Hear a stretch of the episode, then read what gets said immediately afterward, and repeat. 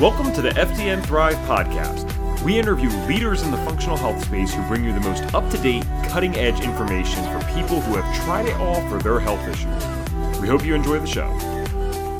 And so I called his office and I said, Hey, do you guys know what lichen sclerosus is? I think I have it and I need to be seen. And they were like, We can get you in tomorrow. We know what lichen sclerosus is. We treat it all the time. Um, we would love to get you in immediately. We understand how much discomfort you are in. Hello, my friends, and welcome back to another episode of the FDN Thrive podcast. My name is Evan Transue, aka Health Coach Ev, and I will be your host for today's show. Now, we're going to be talking to Heather Cooan, and it's tough because even in the podcasting I do outside of this with mental health stuff, I hear very serious stories all the time, and they all affect me and I think it's because I've been through my own physical health challenges and mental health challenges that I have a level of empathy for the person that I'm listening to, even if I don't really understand their specific condition, right? But then for some reason, there are just certain stories where I can't actually relate to a lot of the health stuff that Heather, our guest, is going to be talking about today, but it just hit me a very different type of way. It was something where this person has been through so much, and you can kind of hear the strength in their voice that they've developed from this experience. And it really wasn't that long ago that she finally got this under control. And what I'm referring to is one of the many um, diseases that she dealt with the lichen sclerosus. It's an autoimmune disease of a not so fun place. Now, Heather is a marketing executive turned nutrition consultant and educator. Heather advocates for informed consent, bodily autonomy, and healthcare authorship. She touches on what those things mean in the podcast. She speaks and writes on nutrition and lifestyle design interventions for health recovery. Heather successfully recovered uh, her health from vulvar cancer, Hashimoto's, and lichen sclerosus. She reversed estrogen dominance, insulin resistance, arteriosclerosis, and fatty liver utilizing a food as medicine and integrated clinical treatment approach. Heather is a certified FDN practitioner as well as a nutrition therapy practitioner. And knowing this woman and hearing the story, I'm going to guess that her education is not going to stop there. I think she's just going to go forever. so you'll see what I mean soon. Without further ado, let's get to the episode. Hey there, Heather. Thank you so much for being here with us today. Hey, Evan, thanks so much for having me. I'm excited to tell my story. yes, I'm excited to hear it because for those that have been listening for a while, what is so cool is there is are thousands of FDNs out there in the world. And when I tell you they all just have incredible stories, it really is the truth. And so Heather and I know each other, which is cool, but I did not know uh, some of the stuff that she dealt with, as you guys just heard in the bio and stuff. And so I'm interested both in diving into how the heck you overcame this stuff, as well as you know what these things even are because I didn't know what the one word is, and you know I had to record that a few times before I got it correct. So I will not embarrass myself here. I will let you do the explaining, and we always start with the same question first off on this show, at least, and that is, when did these health symptoms begin for you, and like what did that look like? Sure. So I have unknowingly been suffering from chronic illness since I was like eight or 12 years old. Um, so, the one thing that I have always had, and we're going to get into some pretty intimate details here, um, is uh, jock itch, for lack of a better term. I have had um, a very itchy vulva my entire life, as long as I can remember, since at least age eight or 12. And um, I didn't know until I was 37 that I actually had an autoimmune condition called lichen sclerosus. And that is when your immune system basically attacks your genitalia. And so it shows up as a skin condition, um, kind of similar to psoriasis in terms of autoimmune skin conditions. Um, but the skin of, of the vulva goes white. Um, and I don't mean white like I'm Caucasian descent, I mean white like paper. Wow. Um, it becomes very, very itchy, uh, very inflamed, very sore, very tender. The skin actually thins and tears very, very easily. Um, because of the constant irritation, it's difficult to wear things like jeans or pants or bathing suits. Um, even relieving myself in the restroom became difficult. Um, as it advanced, uh, walking became difficult. It's a very painful and not pleasant disease. It's pretty gross, actually. Um, and nobody really knows about it because it's a rare autoimmune condition and i i believe last time i looked it's like 200,000 or less folks diagnosed every year that okay. number's climbing like most autoimmune conditions right um, so that's kind of where things started um, but because i've had autoimmunity for that long I, I of course developed more than one so i am also a hashimoto's sufferer and the thing about lichen sclerosus is that if it goes untreated, it eventually develops into cancer. So I was one of the lucky 4% that developed into vulvar cancer, so cancer of the vulva. So, in a nutshell, that's what I've been dealing with for my lifetime as far as chronic illness is concerned. Okay, well, I am an autoimmunity nerd, but there's always more to learn. And there's, I mean, over a hundred now at this point. And as you just hit the nail on the head when you said these are going up, because also the kinds are going up. We're finding more and more autoimmune diseases. Now, whether or not that they existed before, really just more are actually being presented, I, I think it's a little bit of both. But if autoimmunity did not suck enough, and autoimmunity of more or less the genitalia. That is okay, about as crappy as it gets. Mm-hmm. Um, so I appreciate your just transparency and uh, vulnerability rate from the beginning. I just think that's really cool. We have a lot of people on here that have done that, and you know I think there is no such thing as TMI on this type of stuff. This is a real podcast where we're getting people on who are so selfless in just trying to help others because they've been through so much overcame it and then still go out and try to serve the world. So, um, yeah, I'm sorry if, if any of the stuff that we talk about on here bothers someone. I mean, this just isn't the tribe for you, right? We have real conversations around these things. So, this is a lot going on. Now, I just want to be clear because you said you had this jock itch at a very young age, seven or eight. So, the autoimmune condition that was present at that age already, is that correct? Correct. Mm-hmm. Yep, wow. correct.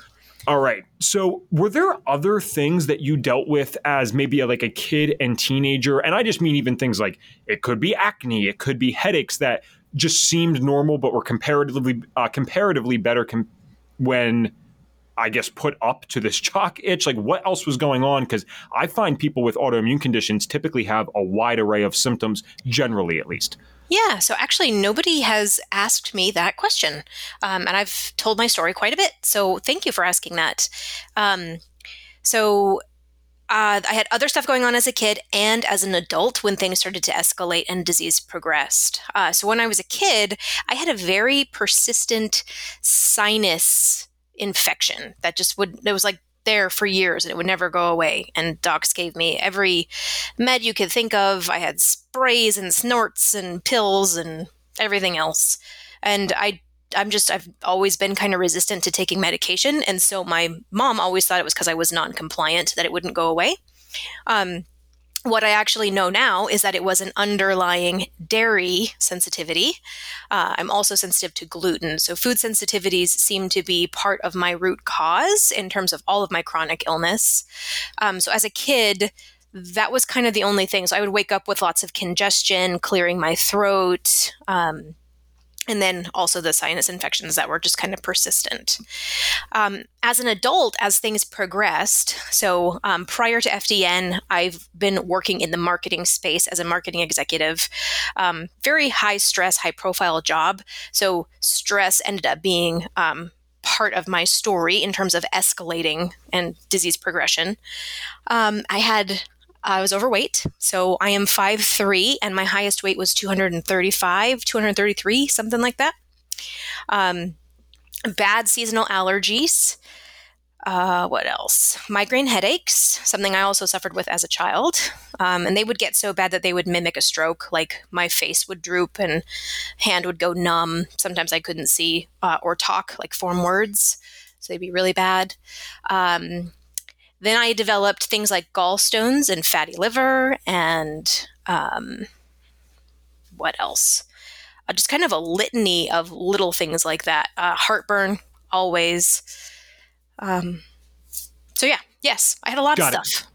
Got it. And yeah, you know what? I think I maybe have a little bit of a head start there or advantage in asking that type of question only because I've seen autoimmunity in my own life and my family members' lives. Mm-hmm. And it's important to me. It's one of the reasons I'm like so passionate about autoimmunity because I, I love what you just said. Not that you've dealt with it, but because you're dealing with all these other things that don't seem related. And this is why arguably, this is a tough one. I'm almost speaking tongue in cheek, but arguably more than any other group, I think autoimmune patients just get screwed unintentionally oh, yeah. by Western medicine because it takes years to get a dang diagnosis, That's let alone right. what you actually do once you get that. And that leads me to the question of, you know, I, you said 37 or 38 was when 37. you finally. Yep. Okay. 37. I mean, 30 years, pretty much exactly, you're dealing with this. How I mean, you're dealing with this for all those years. What was it that finally led to someone figuring out what this was? I self diagnosed. Actually. Wow. Okay. Uh, I self diagnosed both lichen sclerosus and vulvar cancer. Um, so in 2005, I think it was, I actually got sick. I was on a, a, vacation trip with a friend for his birthday in Boston, and I ended up hospitalized with a heart rate that was like 210, I think is what my heart rate was, and I had a fever of like 105. Um, turned out it was just influenza. Um, but at that time, they ran blood work because I was hospitalized and discovered that I had a, a sluggish thyroid. And so when I got back, I went to an actual doctor and they were like, oh, yeah, you have Hashimoto's disease. And I'm like, what the hmm. hell is Hashimoto's disease? and so I start researching and I'm like, oh, well, I guess this explains why my hair is falling out and my memory is going, my vision is going, uh, all those things that happen with uncontrolled autoimmune um, thyroid conditions at that time. And so that's when I started to actually seek out thyroid related information. And at that time, stop the thyroid madness was like the big thing in the holistic space. Um, because they had caught on to the fact that conventional doctors typically just look at markers like TSH and T4, and they don't really look at the whole thyroid panel. Um, and they didn't really test antibodies at that time.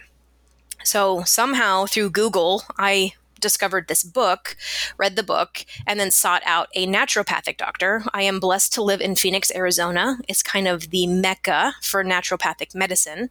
Okay, and, I did not know that. Yep. And that doctor um, recommended that I do a food sensitivity panel. And that's when I discovered the gluten and dairy sensitivity. And he was like, yeah, so this is probably what's going on in terms of why you have developed this autoimmune condition. And so, okay, that was in 2005. I started to dabble in taking care of myself, changed my diet, all was good.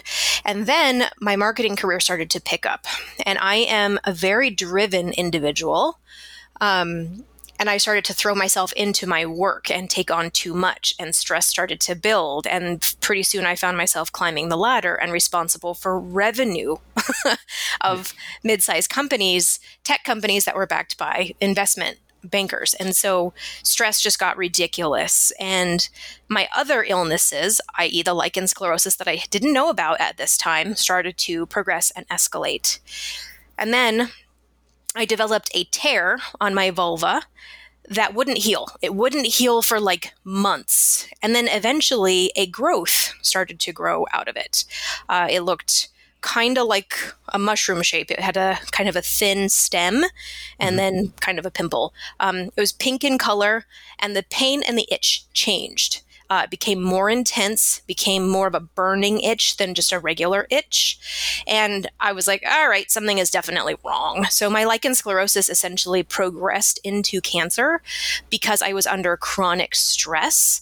Um, on top of everything else that I was doing. So, chronic stress for me looks like stress eating and drinking bottles of wine and self medicating in that capacity. Um, and so I was really like just adding insult to injury in terms of the way that I was coping with stress in such an unhealthy way. Um, so I was like, well, crap, now I have to really figure out what the hell is going on. And so I started to just go down every rabbit hole I could find on Dr. Google and Coach YouTube. And I started to stumble into um, literature that like lined up with my symptoms exactly in terms of the lichen sclerosus and then i saw that it progresses to vulvar cancer and then i was like oh crap like i've got this growth that will not go away. I'm pretty sure I have both of these things. Now, the thing with lichen sclerosus is because it's so rare, a lot of gynecologists don't know what it is and they don't have they don't know anything about it. Um, so I started to call around because in my history, going to doctors, I had been brushed off with it's just, it's a yeast infection. Eh, it's maybe an allergy. Maybe your hygiene isn't correct. Maybe you need to um, change your underwear or change your feminine hygiene products or maybe change your toilet paper. We went down the avenue of anything and everything in terms of things that were touching my skin, um, but nobody connected any other dots. Um, so I had given up on conventional medicine at that time, and I figured I just get to be itchy. That's how I'm built, and I accepted it as part of life. So it wasn't until things had escalated to the point where I knew something was very much wrong because things were growing in places they shouldn't be growing that I started to do this research and then call around to find a doctor who knew about these illnesses. And I actually contacted a couple of different gynecological offices, and they they didn't know what it was and they weren't able to actually get me in to be seen for like two to four weeks. Um, and so I kept looking and kept looking, and I came across a specialist here in Phoenix. Um, his name is Dr. Brooks, and he's wonderful. Um, he's a vulvar specialist. And so I called his office and I said, Hey, do you guys know what lichen sclerosus is? I think I have it and I need to be seen. And they were like, We can get you in tomorrow we know what lichen sclerosus is. We treat it all the time. Wow. Um, we would love to get you in immediately. We understand how much discomfort you are in. And so I arrived at the office and I went into his office office, not the exam room. So he actually brought me into his office and I sat across his desk from him and he had his medical assistant with him and he interviewed me. And he wanted to know about my history, all the way back to when I started my menses, all the way till now, sexual history, symptoms, all the things. Now, one of the trademarks of like the classic textbook uh, items when it comes to lichen sclerosus is it usually occurs hand in hand with Hashimoto's in women. And so I told him, I said, I'm pretty sure I have lichen sclerosus, and I think you're going to find something else in there as well. And I told him why I thought that. All the symptoms the white skin, the tears, the growth, the Hashimoto's, all of that stuff. And he was like, Sounds like you have hit the nail on the head. Did the exam. Turns out, yep, that's exactly what it was. He's like, This is a very advanced case of lichen sclerosus. And he was actually concerned. I could hear the concern in his voice. And he said, How long has it been like this? Mm-hmm. And I said, As long as I can remember, at least eight or 12. And he was just kind of, wow, like blown away. He's like, I, I don't know how you've made it this far without getting this taken care of. And I told him about the history of other doctors just not knowing and brushing me off for other things. And he unfortunately said that he hears that often. So that was a bummer. So I essentially self diagnosed and he confirmed. So that's how I found it. You know what? I don't know. I think I'm both equally saddened as I am just impressed at your the fact, I guess I'll put it this way I'm saddened at the fact that it took this long. I'm beyond impressed at what you did to figure this out. And it is crazy to me that people have to go out because I, I hear conceptually similar, certainly not identical, but conceptually similar stories before of just these people who don't stop. They do not settle for a no. They don't settle for the answer that they don't like, and they do their own research and do this stuff. And you know, thank God they have the intelligence to go do that because you know you you have to be kind of sharp to be able to go do what you just did and it's crazy to me that people have to be out there and doing that. And I think it's wonderful that you found a doctor that did understand this and had the empathy for it. I mean, that's so cool that there's some light at the end of the tunnel here. So when you finally got this figured out, clearly, like you said, he had that concern in his voice and he's worried about this. You've been dealing with it forever what are the next steps? Because your story is interesting in that you are already at least open clearly to the natural side of things because you had been to mm-hmm. the naturopathic doctor and done this stuff. Typically, I find that people get the diagnosis before ever touching that stuff. So, what were your next steps after getting the diagnosis? Yeah. So I was kind of a special case because in that same doctor's appointment, I got hit with, yes, confirmed you do have lichen sclerosus, and I think you might be correct about the vulvar cancer. And so he did a biopsy, and those results came back positive for squamous cell carcinoma of the vulva.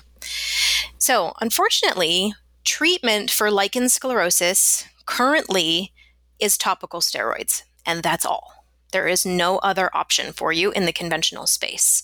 They're really just locally trying to shut down immune reactions in the area by applying extremely potent topical steroids. Uh, clobetasol is usually what is prescribed, and it is the most powerful topical steroid available on the market. And women are using it for years on a regular basis. Um, and then oftentimes they end up with atrophy of the area. The architecture goes away, which is also a symptom of lichen sclerosus. Um, the labia minora will actually uh, fuse to the labia majora.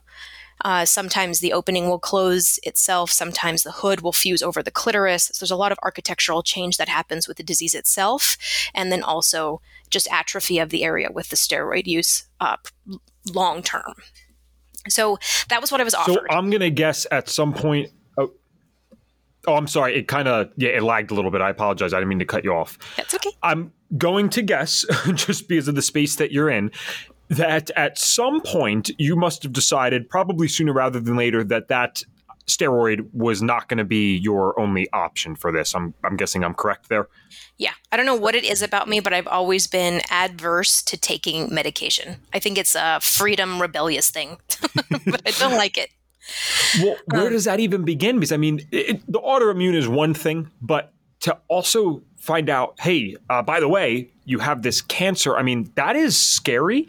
And yeah. I always notice that I don't, I hear it sometimes, but I don't hear as often stories of FDNs working with people with cancer or even having had cancer themselves. It does come up, but autoimmunity is so much more common because uh, certainly, again, I'm someone who's dealt with autoimmunity. I'm not saying it's fun, but it's not always like some death sentence where cancer, mm-hmm. hey, it's like you got some time here, you better act fast, and you don't really have the time to think. So, yeah. What were the next steps for you, and how the heck did you go into a natural side of things when this was probably pretty intimidating and scary, even if you are a naturally rebellious person? Sure, yeah. So um, the lichen sclerosus, he gave gave me a script for clobetasol, um, and I went home and I applied it, and it worked, and it basically put me in remission. All my symptoms went away immediately. All is well.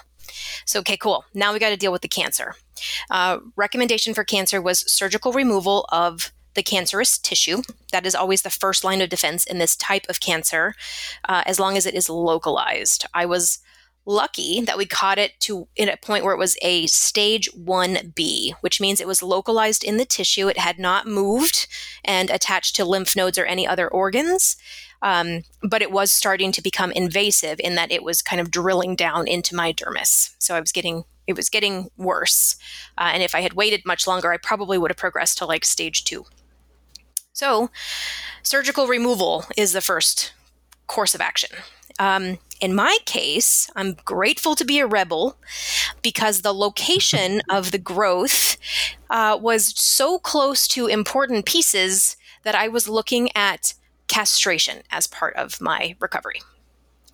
Um, The location of the nodule was in the little triangle that sits around the clitoris, was in the lower left hand corner. And so my surgeon, my gynecological oncologist, wanted to remove the clitoris along with the tissue. Because in cancer surgery, they're really trying to get what they call a clear margin, which is a section of tissue that is clear of cancerous cells all the way around the perimeter of that sample when they remove the tissue. He said, in order to get that, I'm going to have to take the clitoris. And I didn't like that answer. I said, I'm 37, yo. And that's kind of an important piece. Not only. yeah. You bet. not, not only is it important for sexual pleasure and health, um, but you get all of the natural brain chemicals that come with orgasm that I would be missing out on. And I already have stress problems, so that's important to me and my health. And then we start to go down the rabbit hole of how is this going to affect my identity as a woman? And that was just not a conversation I was willing to have. Like, I don't want to go down that rabbit hole. What other options do we have? And he's like, well, we could go in and get as much of the affected tissue out as possible and then see what comes back in pathology and then take it from there. Um, he tried pretty hard to convince me to let him take whatever he needed to take in that initial surgery so that we wouldn't have to do anything else. But I refused. I said, no, no. And I told every person I came into contact with leading up to my surgery, do not take my clitoris. It will be intact when I wake up, or I'm gonna freaking lose my mind and sue everyone. like as you needs, should, as you it, should. it needs to be intact. Um, so that was really, really important. I did wake up, so some other pieces missing that I wasn't expecting. Um, he did a bilateral lymph node biopsy while he was in there, just double checking to make sure that nothing was in the lymph nodes. What he did not do was explain to me that a biopsy of something as small as a lymph node is really a lymph node removal, not a sample of the, the item. So I ended up losing uh, one lymph node on the right side and then four lymph nodes on the left side where the cancerous tissue was, which uh, later developed into a little bit of lymphedema, which I was also not warned about. So, informed consent turns out doesn't actually happen when you're dealing with cancer because they don't explain all the things. So, one of my soapbox items now is making sure folks are advocating for themselves and getting informed mm-hmm. consent. That's a big deal. It's like, okay, cool. Let's take the second option. Go in, get everything you can, leave me intact. And so he agreed. Um, some surgeons don't agree, so that was great. And we did that. Pathology came back. There's still cancerous tissue on three out of four sides of the sample. So now he recommends radiation, pretty high doses, uh, would be 35 doses. And when they do radiation, they do it every single day. So he would basically be lighting me on fire every day for 35 days. And then he also wanted to give me low dose chemotherapy in addition to that. And I was like scared to death at this point. Like, I don't want to do that either. He's like, or you can let me go back in for a second surgery and take whatever I need to take to get it all. I still am not cool with that idea. So I meet with the radiologist, and the radiologist gives me one list. And I should have saved that piece of paper. I probably have it in my file somewhere. It's a big, long list of side effects. And he starts going over the side effects, and he said, okay, these are the ones that are definitely going to happen. And he starts circling things like uh, loss of elasticity and sexual dysfunction because the skin and the tissue would be so fried that it would no longer stretch. A loss of the ability to self lubricate because the glands would be fried and no longer operate. Um, early menopause because my reproductive organs would be fried and would no longer operate. Um, diarrhea because my bowels would be affected um, burning, like all of these terrible things. And then he gets into the other the other like other side effects. He's like these could happen. Your intestines could burn together. You could lose your bladder. You could lose your colon. You could end up with an ostomy. You could end up with uh, bone damage from the radiation. Like this is nasty treatment. Yeah. And my husband was with with me and he was like uh no not happening and so then I'm like considering the second surgery. And my husband is like, Well, he's like, What does that mean? And I said, Well, to put it in terms that you'll understand with your biology, it means cutting off the head of your penis. And he said, What? He's now like, I'm listening. Yeah. he's like, this is, the, oh my gosh. He was, he was appalled and angry and sad and concerned and all the things at once.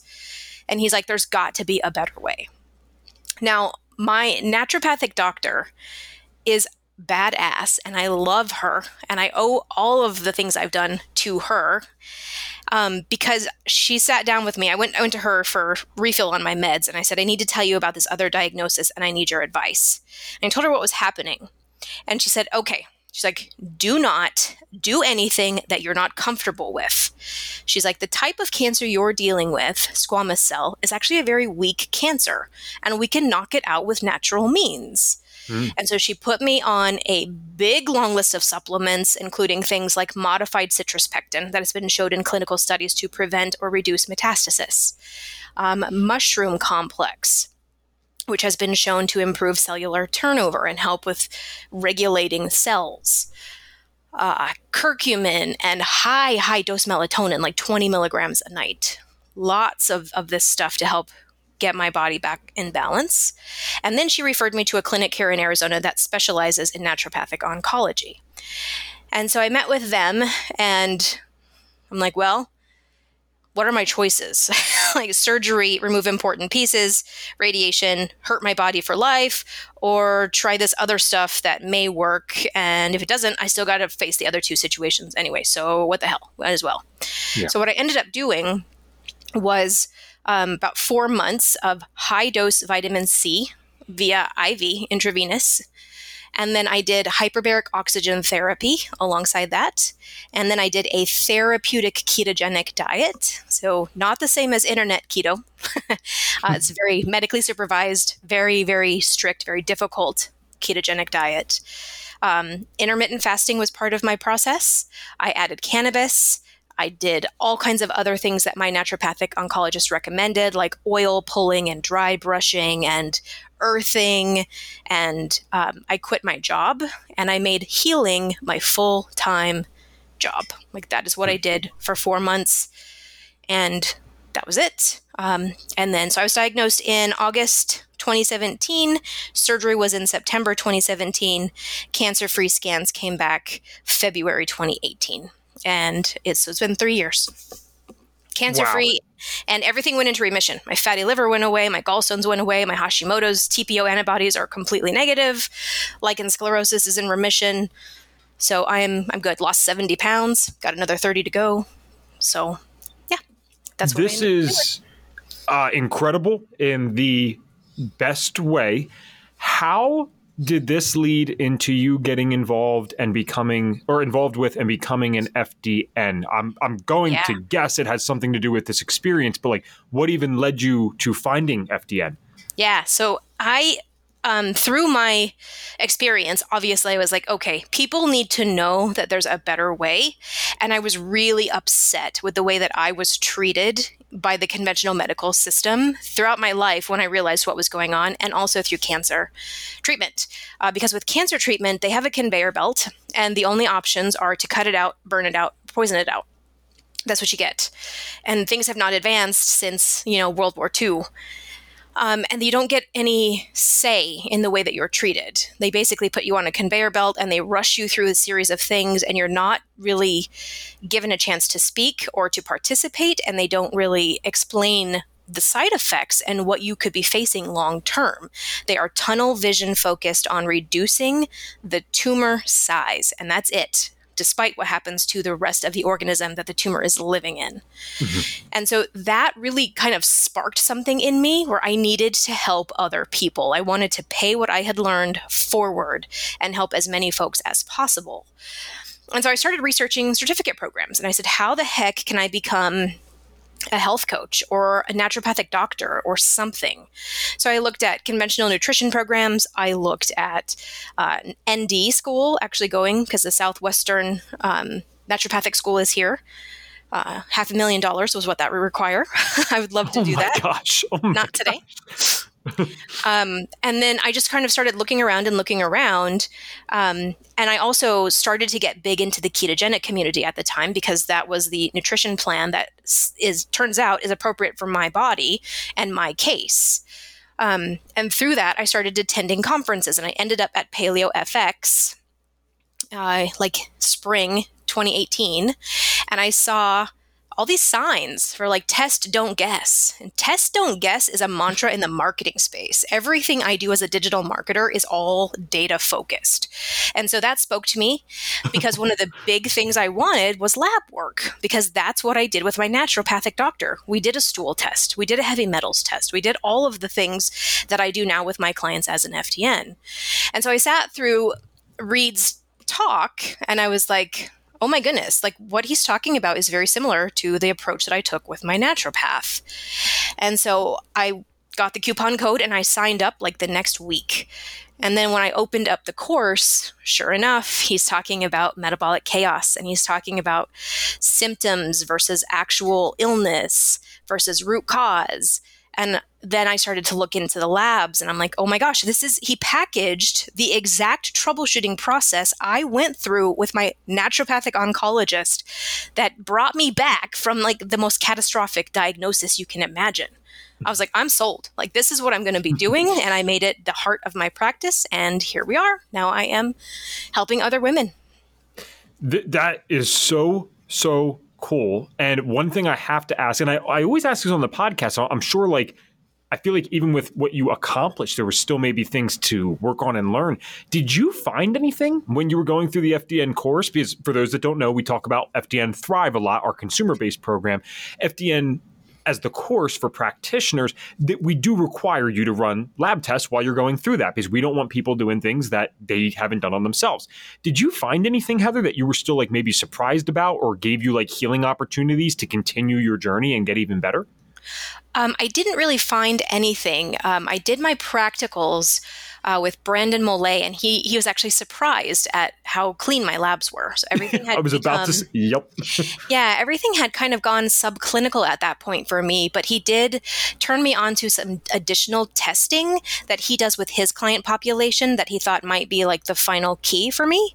Things like organic acids and some additional uh, mineral balancing from the heavy metals um, because I'm still searching for what is the root cause of my food sensitivities because I've gotten that far, but there's got to be a reason why I'm still sensitive to some foods. Um, and so that was helpful in terms of my my course studies for sure. Well, that's. I mean, what did you learn on those uh, like tests? Did you find anything insightful on the OAT or the HTMA? I'm guessing that's what you did is the HTMA, correct or no? I did. Yeah, I did the HTMA, and um, I found that aluminum is a little bit of a problem for me. And so, um, just kind of balancing the minerals. Uh, let's see what was out of whack. So I had a very significant deficiency in some cancer protective elements, uh, vitamin D, vitamin A, and iodine. And so I had been supplementing with iodine to the point where it had knocked some of my other minerals out of balance. And so we had to, to go back through and rebalance my minerals based on the HTMA results, and then also use some binders to get rid of aluminum. And I had a little bit of mercury, not a ton. Hmm. Okay, cool. Well, I mean, those aren't things we hear about very often because you know we do focus on those foundational things, and that's why I was like, when I'm asking that question, I you took the answer right out of my head. I'm just like, she's probably going to be clean with the amount of work that she did but beforehand. Yeah. So that's a first on the show. That is very impressive. Well, I think this is a great time to start talking about some of the things that maybe you have done with clients because you have learned a lot from your own experience. And I'm sure you're able to serve these people at an incredibly high level. And one of my favorite questions to ask is just simply do you have any stories that stick out in your head of maybe someone that comes to you and just like you, I mean, they're at the end of the rope, kind of. They are in not a great place, and you help them kind of turn everything around. Do you, do you have a story, or maybe even stories like that that you'd like to share? Yeah, so I actually see both ends of the spectrum. So, um, the way that I approach autoimmunity is I have a specific kind of troubleshooting protocol that involves like six buckets of triggers and things. And I find that some of my clients come to me with lichen sclerosus, and it's as simple as removing gluten from their diet, or as simple as um, fixing the level of um, stomach acid that they're dealing with. they just don't have enough. And so bacteria gets in the wrong place. And so we've got like small intestinal bacteria overgrowth and that kind of thing. Done, fixed, and they go into remission. Easy. I have other clients that come to me and there's a an onion that needs unpeeling. And we start with the basics. And I have a customized package of basic tests that I run with all of my clients through because of my personal experience. Um, and oftentimes I'll find gut bugs, and then I'll also find heavy metals, and then I'll also find oxalate sensitivity, and then I'll also find um, food sensitivities, and then we'll also find um, just a plethora of other things. Um, so I had one client who came to me and she cleans homes for a living. So she is constantly got her hands in bleach and chemicals and all of those things. And she was having some endocrine disruption alongside of her LS. Um, hormones were out of balance and she actually thought that she was perimenopausal. I think she was in her early 30s when she started we started working together. Um, and so we started going through the labs and we started going down the protocol and her gut was actually intact, which I was surprised to see, given the noxious chemicals that she's dealing with on a regular basis. I'm like, all right, well, then what's going on here? And then she had um, some bacterial imbalances, but otherwise the gut lining was seemed to be intact. Didn't have a ton of food sensitivities. There were a couple that seemed to be developing. And so we kept digging and we kept digging and we kept digging. Turned out actually that histamine was her issue. She started to react to high histamine foods because she was doing bone broth every single day for like years. And bone broth can actually add up to an overload of histamines. Um, so her detox pathways actually ended up being a little bit blocked because of all of the noxious chemicals she was dealing with. And then uh, she started to react to histamines. So as we started to pull back the histamines in her diet and start take some of the stress off that way, we also added in personal protective equipment in addition to what she was already using to try and block some of that that junk from getting into her system. And um, she ended up like getting better. like LS went into remission and her um, her hormone balance actually rectified. I think she it turned out she was actually estrogen dominant. She wasn't going into perimenopause and it was because, you know, HPA was a little wacky because of all of those toxicants that she was dealing with on a regular basis. So that one was a little bit um, of a puzzle at first because a lot of the regular markers that we look at were seemed to be within range and they were okay. It wasn't until I started digging a little bit further with a food journal and looking at her nutrition and putting together patterns that I understood what was going on there. So, um, yeah. Yeah, it, it's always I. I think one of the reasons that's my favorite question, or one of my favorites at least, is because it's powerful to hear from someone like you. But if I'm a consumer, I'm like, okay, this woman's sharp. She's got crazy courage and she just doesn't give up. Can this happen for other people? And it absolutely can. Um, and we see that all the time with FDNs getting results for themselves and then their clients as well. Before I talk about where people can find your biz or my signature question that I always finish off with, I got to take one slight detour. And I, I think you might have some insight here. I, I don't know what it might be, but I'm, I'm curious do you have any suggestions for what society can do to prevent issues like this in the future? And what I mean by that is how do we stop the Heathers of the world from having to go for 30 years without a diagnosis? Because I know not everything's as prevalent as other things. Doctors are wonderful people and they can't know everything. Like, is there some solution here? I'm just curious if you feel like there's anything that could have been done more for you so that you didn't have to wait 30 years and figure this out basically yourself to actually get a diagnosis. Yeah. So, um, the way that our current system is built, it's really built for acute care. And the modern medicine conventional guys are incredible when it comes to surgeries and broken bones and hemorrhages and accidents and um, anything that's acute. It's wonderful. It's set up exactly perfect for that. Um, well, maybe not perfect. There's some things, but still, they do a great job. But they don't understand chronic illness. And I think that is because in today's medical world, um, everybody's a specialist. Um, nobody is a holistic like all systems running together kind of practitioner. So, unfortunately, because of that setup, that means that each individual person needs to be the CEO of their healthcare. They need to be completely involved and they need to understand that any practitioner that they work with is their consultant. You are paying them to consult on your case which means you are in control of whether or not that person continues to consult on your case. So it's really about being involved and being a self advocate.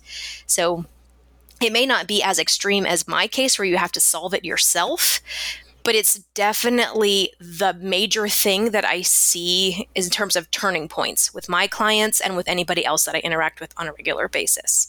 Once you start like owning your case and your healthcare and your team, that's when things actually start to shift because you're able to pull the strings as the CEO of your your healthcare. So that's the biggest thing and that's what I coach all of the clients that I work with on. I'm glad I asked the question because that's wonderful insight and advice. I think that was very there's just a great answer. So that is my next question. Where can people find you and who is your ideal client? Do you just focus on a niche of kind of people with LS or do you go beyond that horizon? Yeah, so I actually work with um, I, my specialize in autoimmunity. Obviously, I get a lot of LS customers because that is what I have dealt with, and I get a lot of women with vulvar cancer as well. Um, so my practice tends to be split between folks with autoimmunity, typically women, typically with LS, and women with cancer or trying to avoid a recurrence of cancer. So I work with a lot of cancer folks and a lot of autoimmune folks. So that's kind of the ideal. Typically, when folks get to me, they are at their wits' end, very, very sick, have been through millions of specialists. I'm sure you hear this with every FDN you interview. so, those tough cases um, tend to come to me. So, I have a data brain, I have an investigative brain, and I really enjoy getting in the trenches and helping folks troubleshoot their own systems to figure out custom solutions which is what FDN is all about. So I love this program. Um, right. And then you can find me on my website is probably the best place to go, just heathercooan.com. Last name is spelled C O O A N. So heathercooan.com. And then I'm Heather Cooan everywhere. Um, my YouTube channel is a great place to go. I'm getting that up and running. If you are suffering with LS or vulvar cancer or autoimmunity of any kind and you want all of the information in my brain, I'm slowly but surely trying to get it out there uh, to make it accessible to everyone. Well, speaking of that, can we ever expect a book from you in the future? Is that ever something yes. you pondered? Yes, I have an outline already put together. I will be definitely telling my story in book form. Uh, and hopefully giving people some advice and, and help in terms of how to troubleshoot the way that I did. Maybe not so extreme, but you get it. okay, and just so people are aware, I swear on my life, I had no idea she was actually planning on writing a book. That was just a, a nice suggestion that I think she really should do. So I'm glad to hear there's an outline. Uh, please let us know when that is out. That would be wonderful. You got it. My, I get that a lot, actually. You should write a book. I will yeah. eventually. I'll get there. my final question, Heather, is the one that we always sign off with, and it is simple but profound in the sense that when we hear from these practitioners such as yourself I mean, these are advanced things. These are yeah. long term cases of chronic illness. Yeah. And I typically find that the answer to the question I'm about to ask is actually usually pretty fundamental and simple. And I think that just really brings home for people the idea that the basics are super important in healing. Even if we use all the other testing and all this other fancy stuff, you still got to get the basics down. So, my question for you is if Heather had a magic wand and you could get everyone in this world to do one thing for their health, what is that thing that you would get them to either do or not do? One thing. Okay, so the most powerful thing I think has got to be food. So there are three nutritional principles that I believe apply to every single body on the planet. There's only three, and everything else is independent. So if I could get everyone to eat a whole food, properly prepared, nutrient dense diet, that is what I would wave my wand over. If by chance there is anyone that has been listening long enough now to be doing some of these tips that we're hearing as uh, the final comments on the show, please feel free to reach out to us and let us know because I'd be very curious to hear about that. And what an incredible story, right? I mean, it is unbelievable what people are overcoming by getting their body healthy even after years of dealing with a condition. Heather was sick for over 30 years. You know, I mean, this just shows what can happen. Now, what would happen if we had a world where these people didn't have to wait 30 years to find functional principles? What if that was just the first thing you did, first thing you went to, until this was such common knowledge that we don't need to be sharing these things on podcasts or doing the coaching or whatever? Well, we're not there yet, but you can be someone that's helping to lead that charge, right? If you're ready to start your health journey, maybe you're someone listening that hasn't done this yet, go to fdnthrive.com, click the Get Started Here button, and you'll actually probably wind up on the phone with me, and we will definitely talk about some of your health challenges and what FDN Thrive can do for you if it is right for you. All of these people that you've listened to on here they are disciplined, they are willing to try new things, and they're willing to do a lot to get healthy. So if that sounds like you, FDNthrive.com. And I just want to thank you guys so much for listening to yet another episode of the FDN Thrive podcast. If you would be so kind as to leave us a five star review on Apple Podcasts, it's under iTunes, that would be amazing. If you leave a few kind words, even better. But I will talk to you guys soon. I hope you enjoyed the episode and take care. Thanks for tuning in to the FDN Thrive podcast. If you feel like you've been stuck in the cycle of trial and error when it comes to your health issues, our team can help. Whether you've tried every different diet out there without lasting success, spent way too much money on supplements at your local health food store, or been told that your lab tests are normal despite feeling anything but normal, we have your back. Go to fdnthrive.com and click the Get Started Here button if you're ready to stop playing guessing games with your health. That's fdnthrive.com.